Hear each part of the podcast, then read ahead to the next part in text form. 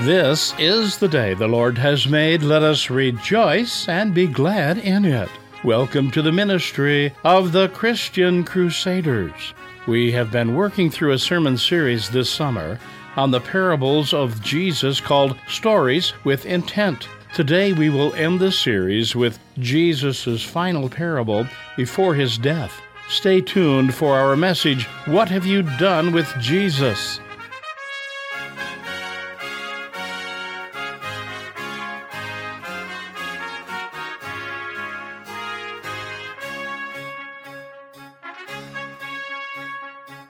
What have you done with Jesus?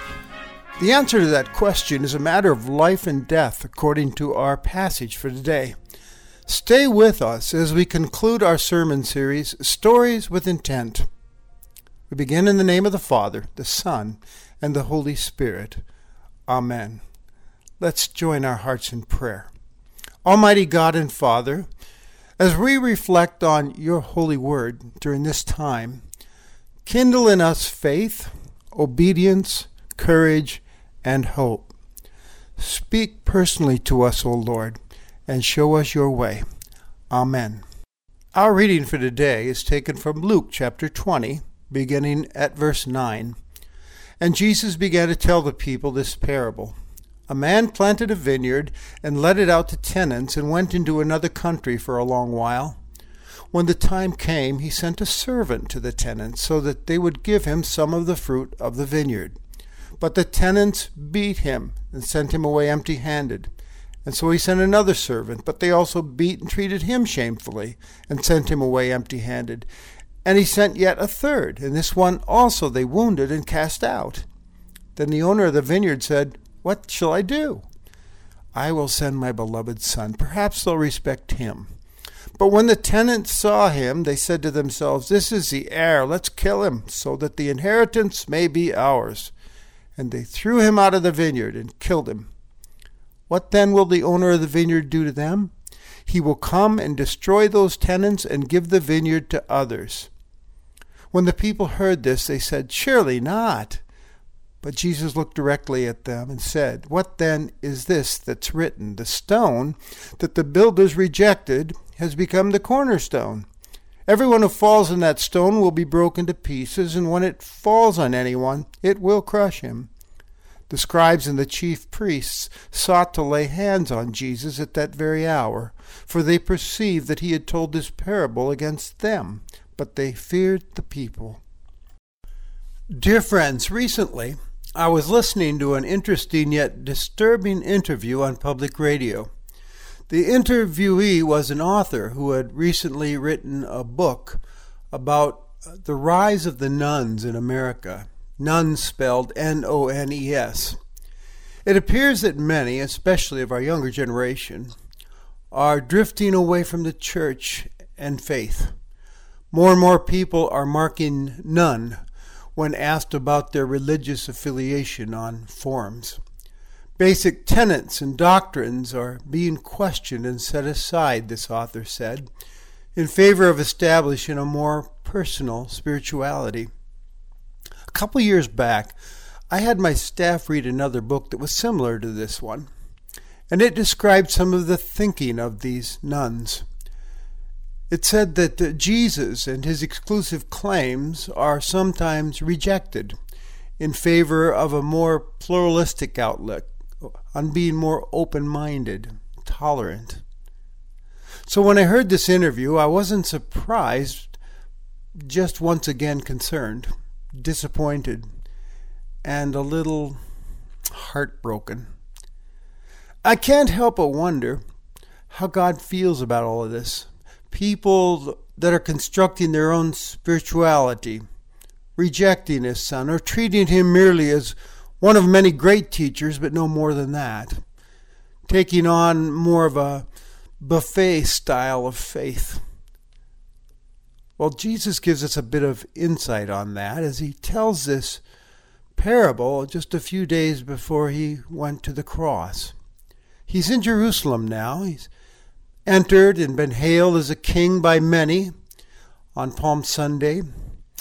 He has uh, upset the temple and driven out the money changers. His journey to Jerusalem is over, and the shadow of the cross looms ahead. It's Tuesday, and by Friday he will be nailed to a cross and suffering. On Tuesday, we find him teaching in the temple. There is some hostile opposition to Jesus. The religious experts, the scribes, the chief priests, the Pharisees, and elders, and other leaders now want to kill him, to get rid of him. So they asked him where he gets the authority to do these things that he's been doing. It's more of a challenge in their tone. I mean, who does he think he is to overturn the tables in the temple and drive out money changers as he had done earlier? And in response, Jesus tells this parable, which is all too easy for them to understand. But Jesus tells it to all who are there. He tells about an owner of a vineyard. He rents out the land to tenants. He's to get a share of the fruit produce each year. But something goes wrong in this arrangement. Each year, when the owner would send a servant to collect the fruit of the harvest, the tenants would treat that servant shamefully, even violently, and send him back to the master empty handed. Year after year, this happened. This gracious and patient owner finally says, What should I do? I know I'll send my beloved son. Surely they will respect him. But when the tenants saw the son coming, they plotted amongst themselves and said, Here comes the heir. Let's kill that son and declare ourselves owners of the vineyard. So they drove the son out of the vineyard and killed him. Now, this is basically a, a historical parable that Jesus is telling, more of an allegory. It's the history of God's relationship with Israel, his chosen people. He had chosen them to bear fruit to the glory of God. They were the vineyard. They were called to be a blessing to the families of the world, to love justice, to love kindness, to walk humbly with their God, to be a light to the nations. But this was not happening. They were instead rebellious and disobedient. No first century Jew of the time could have missed what Jesus was talking about in this pointed parable, God's the owner of the vineyard. The vineyard's Israel, blessed and called to be a blessing, to bear fruit for the kingdom of God. The parable actually smacks of the prophet Isaiah's uh, vineyard song in Isaiah 5, where God laments his vineyard Israel that was yielding sour grapes, and he would have to destroy it. The tenants are the leaders of Israel, the kings, the religious elite. The servants are God's prophets that came to tell them that God was looking for fruit from his people, fruit of obedience and love. Each one of them was treated badly and sent away empty handed, with no repentance happening or fruit of repentance. Of course, the Son in the story is Jesus. We're reminded of what God said about Jesus at his baptism. Remember, he said, This is my beloved, my Son, with whom I am pleased. The Son's fate is described in, by Jesus and proves to be prophetic. Jesus knew what lay ahead in the next few days. He had told his disciples earlier he'd go to Jerusalem, be rejected, suffer and die, and he'd be killed. Friday was coming. At this point, Jesus stops, looks at his listeners, and asks them, So, what do you think? What will the owner do? I mean, after all his patience and grace he's showing these tenants. It was as if he was to he was saying to the crowd, What would you do? And Jesus answered his own question. He'll punish those tenants and give the vineyard to others. He reminds us that in this ending that God is still in charge. It's his vineyard and he has the last word over it. Heaven forbid, the crowd gasped. That can't happen. And they were all, in all likelihood, thinking about how they were going to probably lose their land. Jesus looked at them and said, Then what do we do with this Old Testament verse from the Psalms? The stone that the builders rejected has become the cornerstone. It was Jesus' way of saying, You may reject me, but I will be vindicated by my Father. I'm that stone. This became a favorite verse to quote in the New Testament church. Peter would refer to it in his letter that we're all living stones built upon the cornerstone, Jesus Christ. Paul would refer to it as well as a description of the church, God's temple built upon the stone, Jesus. And then Jesus went on to say, And everyone who falls on that stone, on me will be broken to pieces and it will crush anyone on whom it falls. What's Jesus saying? He's saying, Reject me and you'll be rejected by God. Jesus alone is God's salvation gift to us. He's the cornerstone. He's the way, the truth, and the life, and no one comes to the Father but through him. That's what he's saying. The parable, which is in all likelihood the last one Jesus told before the cross, what was its intent, do you think? It's an appeal to repentance, isn't it? To receive Jesus as Lord and Savior of your life. Jesus is saying, You want to know where my authority comes from? My authority comes from God. I'm the Son of God. Repent. Surrender yourself to my care and my rule in your life, and you will live forever in the kingdom of God. You see, Jesus will be killed just as he said. But it was not a meaningless, accidental death. It was planned all along in the courts of heaven, even as Adam and Eve could be heard traipsing out of the Garden of Eden. This death would make things right. His blood will pay for the sins of the world, for my sins and yours. And Jesus was vindicated, wasn't he? By his rising from the dead. He's risen. He's risen indeed. And all authority in heaven and on earth has been given to him. The future of the universe is under his authority, and he has the last word over us. The crowds gasped and left that day wondering about this warning. The religious establishment knew full well that this was pointed at them, and they were furious and wanted to arrest Jesus right on the spot, but were afraid to because the crowd was so taken with him. But soon they would have their way. You see, they chose again to reject him, just as so many have since then. And it's to their own destruction, Jesus says. But millions since have come to acknowledge Jesus as Savior and Lord of their lives and had their lives changed when He steps in and takes over. They've received a rich inheritance of the forgiveness of sins, a promise of heaven, a restored personal relationship with God, a blessed life of friendship with Him, and a new community to enjoy and to encourage and love. He's the true foundation upon which new lives get built and fruit is produced that glorifies God. What about you? What are you doing with him? With his claims, with his calling?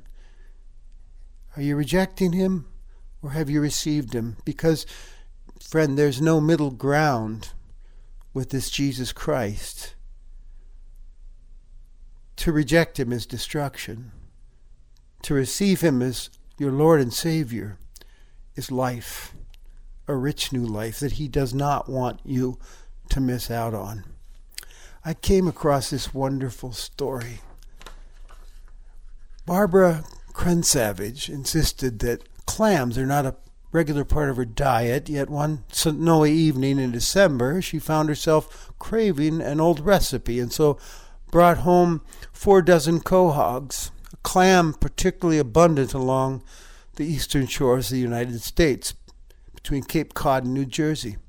Mr. Crensavage was in the midst of shucking the shellfish for dinner when he discovered one that looked like it was dead. It had a different color to it, and he thought it looked diseased. As he was about to discard it, Mrs. Crensavage took a closer look at it. It wasn't dead. In fact, inside the live clam was a rare, priceless purple pearl. Experts estimate that roughly 1 in 2 million quahog clams contain a pearl like the one found by the Crensavages. Some have estimated this pearl to be worth hundreds of thousands of dollars. They almost missed out. on possessing this pearl, the pearl of great price.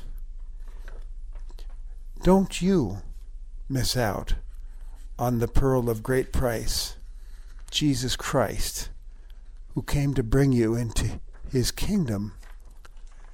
There is not only an appeal to repentance, coming to Christ, but there's a word also of reality and a word of reassurance for the church of Jesus Christ, for those of us who follow him. You know, Jesus once told the disciples, A slave is not above his master. If they reject me, they just might reject you. In fact, you will be rejected and ridiculed and even killed, possibly, for announcing my gospel message in the world. And we think of the martyrs, even still today, upon which the church is built. And, and, and his call to us is no walk in the park, we come to discover, but a call to battle and even hardship. He says, pick up a cross and follow him. Why? So that we might bear fruit to the glory and honor of God as we bring others into his kingdom. And while we may experience uh, some hardship, we always remember God is the owner of the vineyard of this world and has the last word. The vineyard of this world is His. It's that's our hope and our confidence as we serve Him in this world during this in between time, announcing that the King's Son has come. He has done a great thing, paying our debt on the cross and rising again, calling people to repent and believe in Christ. Because someday the Son will come again in victory and power and take his own to himself that where he is we may be also and he'll judge the living and the dead and he'll make all things new and all will be well just as God intended. You see, all authority in heaven and on earth has been given to him, the Son. Don't miss out. Receive him. I conclude this message with a story that Pastor Craig Brian Larson wrote a few years ago. He writes The first summer that my wife and I were dating, she worked as a temp at a bank. In the first two weeks that she had the job, she quickly noticed some extremely unprofessional behavior among the team of four people that she worked with and their supervisor. The supervisor, who was a generation older, was very friendly with this younger staff, taking long coffee breaks with them. They'd sit on their desk and chat and gossip. The supervisor and her team were so friendly that the group's behavior toward one other new member of the team was a stark contrast. This person, a woman in her 30s who had come on staff just a week before my wife, was shunned by them. If she walked up and tried to join the conversation, the conversation ended. They, the group, including the supervisor, made jokes about her behind her back and laughed at the way she dressed and rolled her eyes and winked at each other when she was around.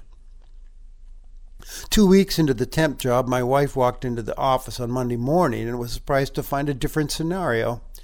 No gossiping, no kidding around, no long coffee breaks. All the workers had their eyes riveted on their work. The previous supervisor had been replaced. The cliquish team addressed their new supervisor with formal business-like respect.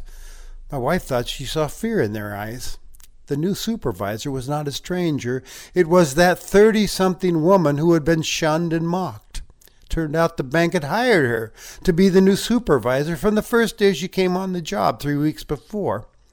But the bank had concealed her true identity so she could observe the work style of the team. In some ways, you know, this situation resembles the coming of Christ to earth. In his first coming, Christ uh, revealed his true identity and glory to his true followers, but to those who didn't believe, his glory was hidden by his humanity.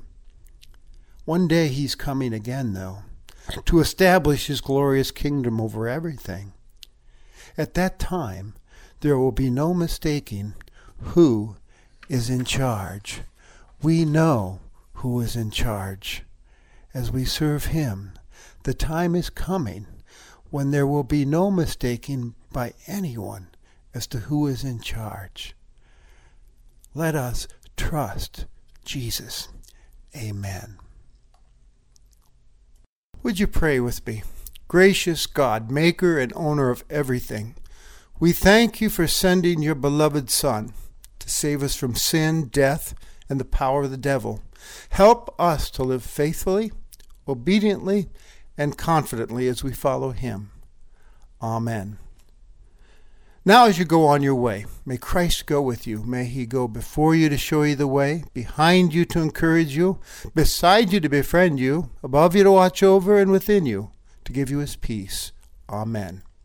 You have been worshiping with the ministry of the Christian Crusaders. We pray today's message about the rebellious, disobedient Jewish nation has encouraged you to evaluate your life of faith and surrender it to Jesus' care and rule, so you may live forever in the kingdom of God. Christian Crusaders is celebrating 83 years of ministering to the spiritual needs of the lost and those not able to visit their church homes. Our first broadcast was September 6, 1936, from the pulpit of Trinity Lutheran Church in Waterloo, Iowa. 83 years later, our message of life changing truth found in Jesus Christ has remained the same. We thank those who have helped support the ministry in this endeavor and all who continue to do so with their prayers and gifts.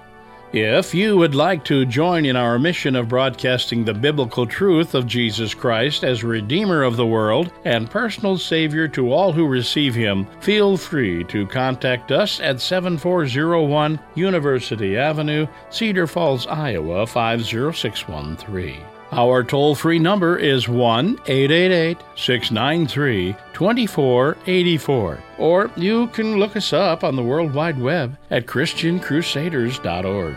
In order to receive greater benefit from today's message, be sure to check us out on Facebook and Twitter for short devotions on the sermon and insightful thoughts on the message.